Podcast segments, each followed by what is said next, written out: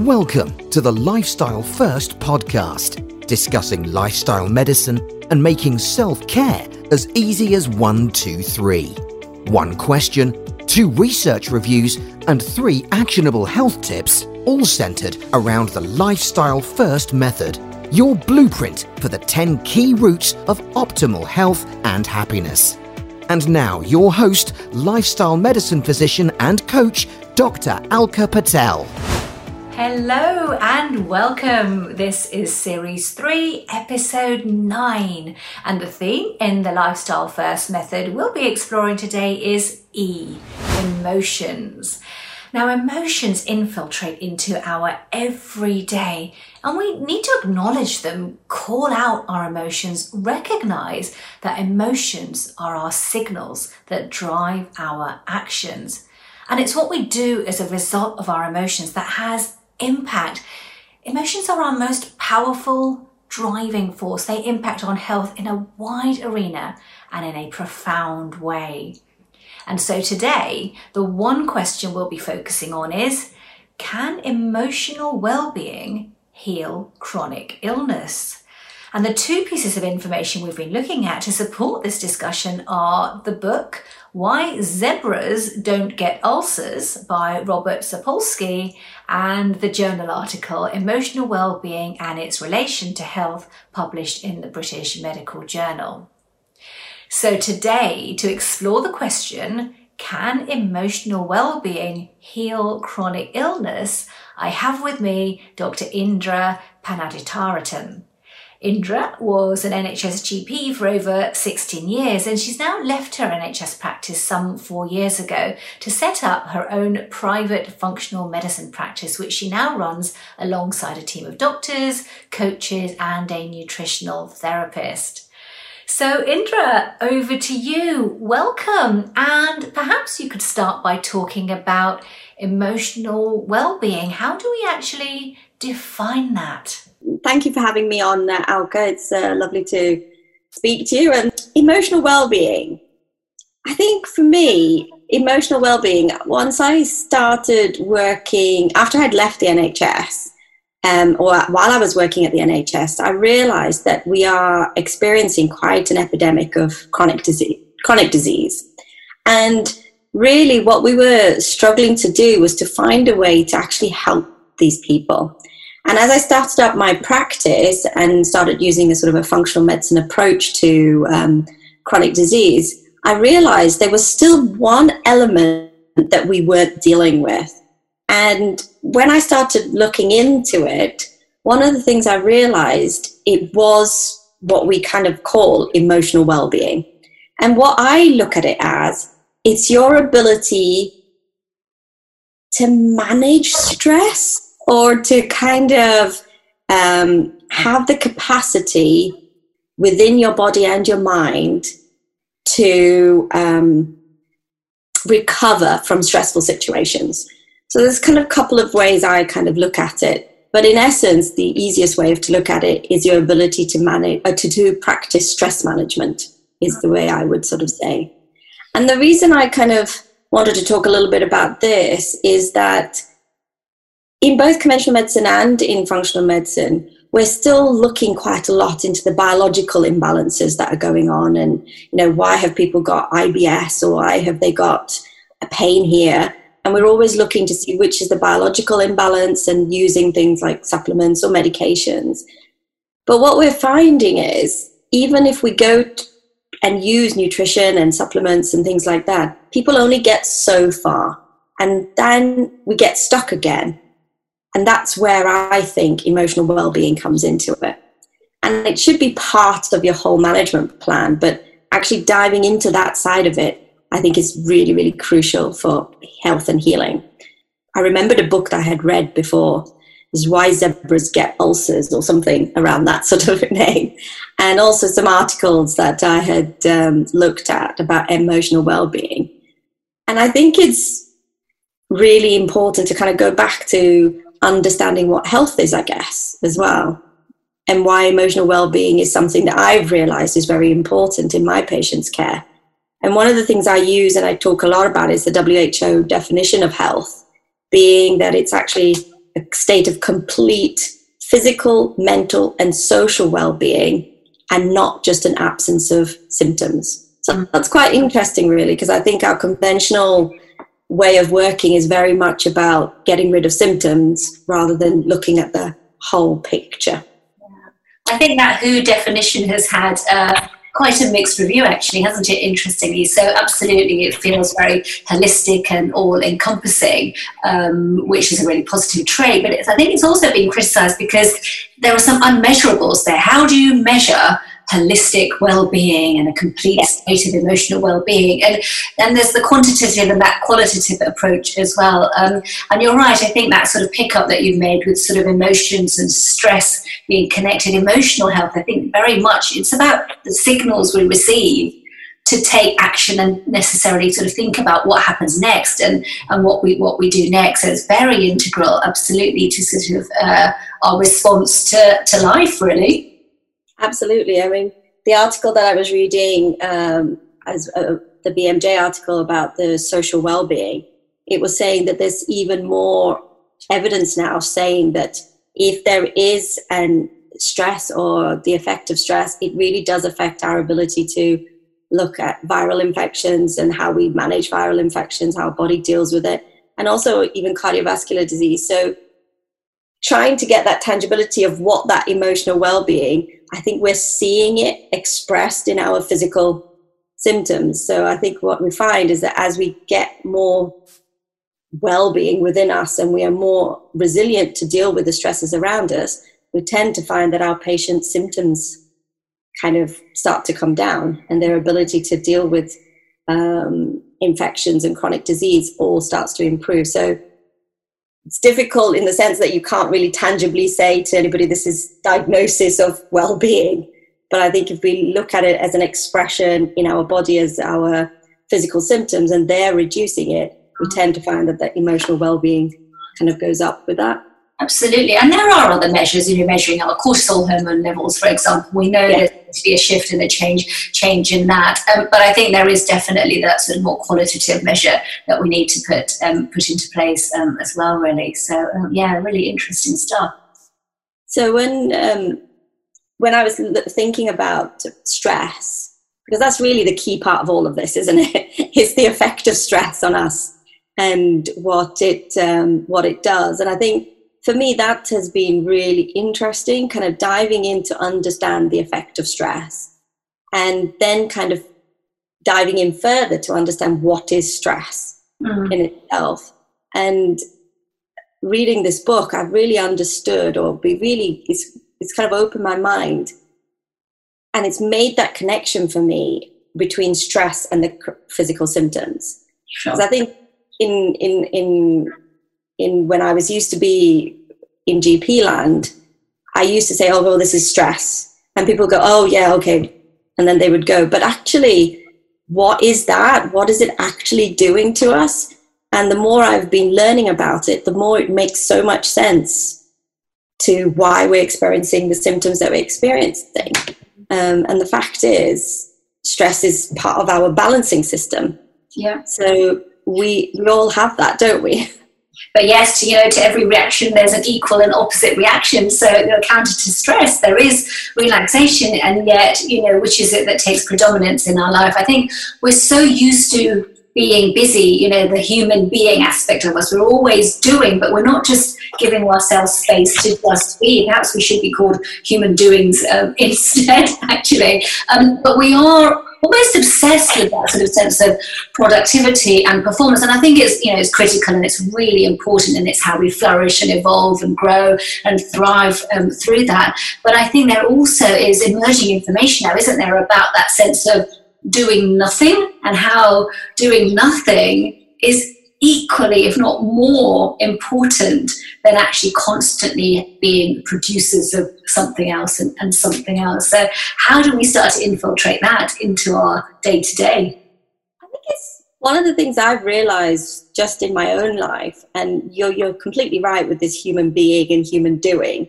because I think society is very much about productivity and moving and doing. But actually what we tend to find with people who are under pressure cause stress is that we feel as though we're not able to achieve what we need to achieve. So if we can just maybe sit back and look and really understand where that thinking is coming from, mm-hmm. and really realizing that stopping often actually helps productivity. Yeah. Um, and I know I've done this, and more I sort of uh, work within my practice and learn more about the effects of stress. And and just one thing I've really, really realized is that when I am feeling under pressure and I am trying to get X, Y, and Z out, one of the first things I began to realize is before I would get so worked up about it, I'd get so frustrated, and you think, oh gosh, how am I going to do it? And you just keep plodding away at something. And one thing I've realized is I just need to stop at this point.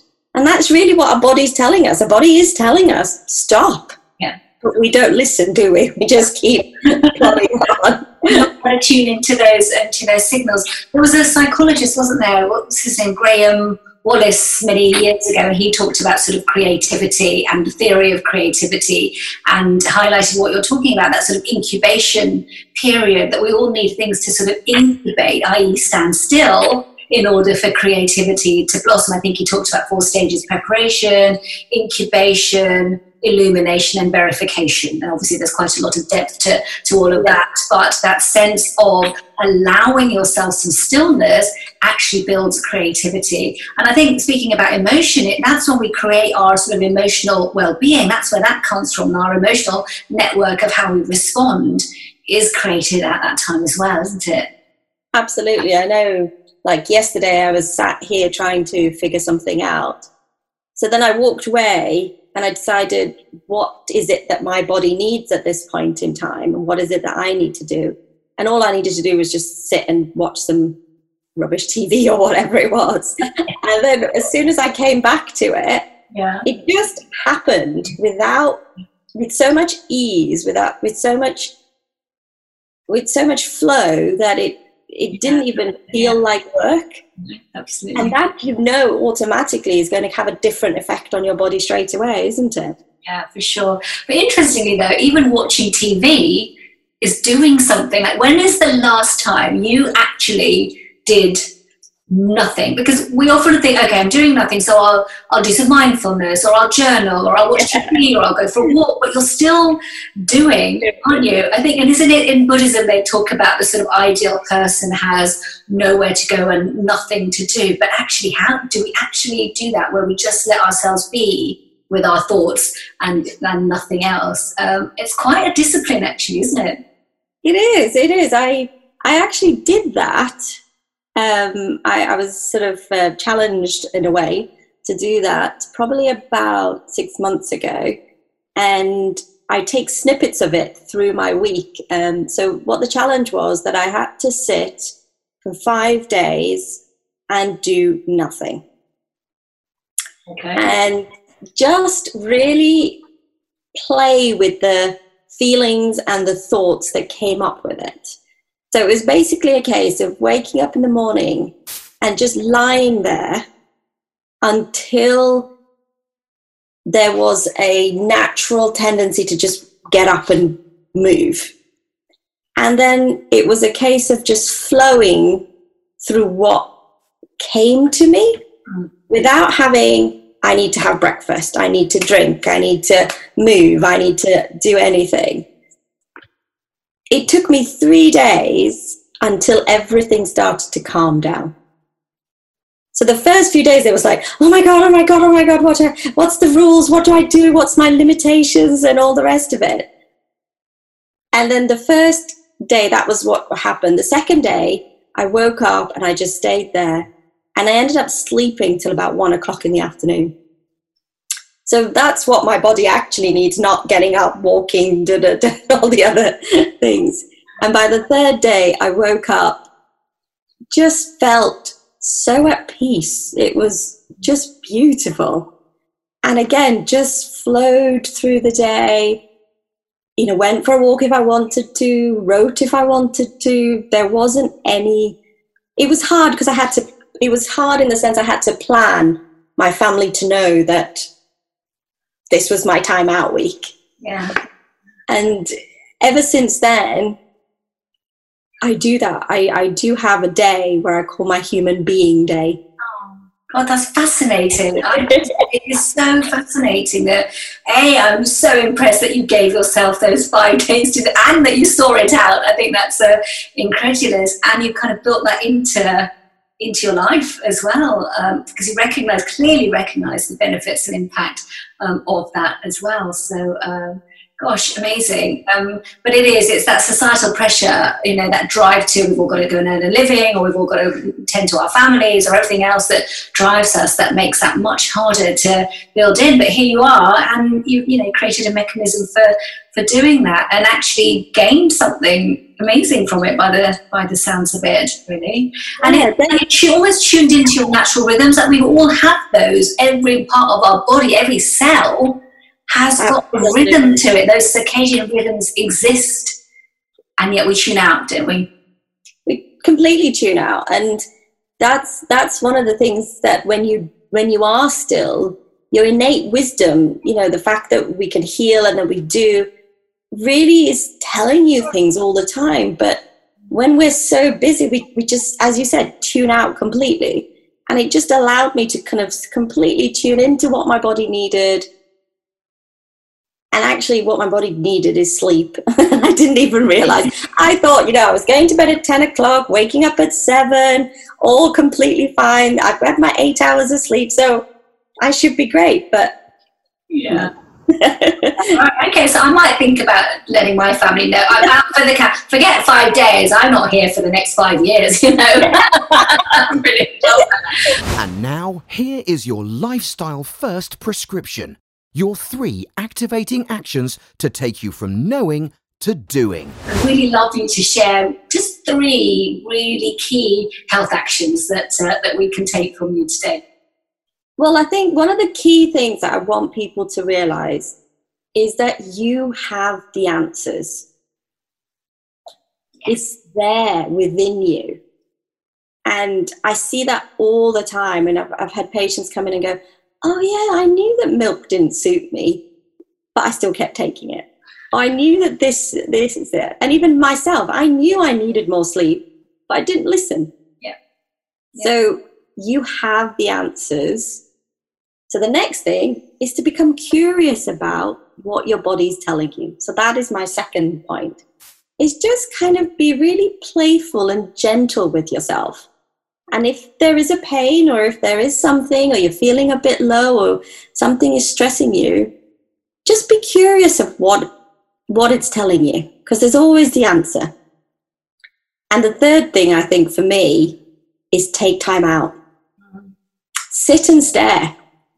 Because often, whatever you're trying to figure out, it will just pop up in front of you. Amazing. Love those. I have the answers. I can sit and stare.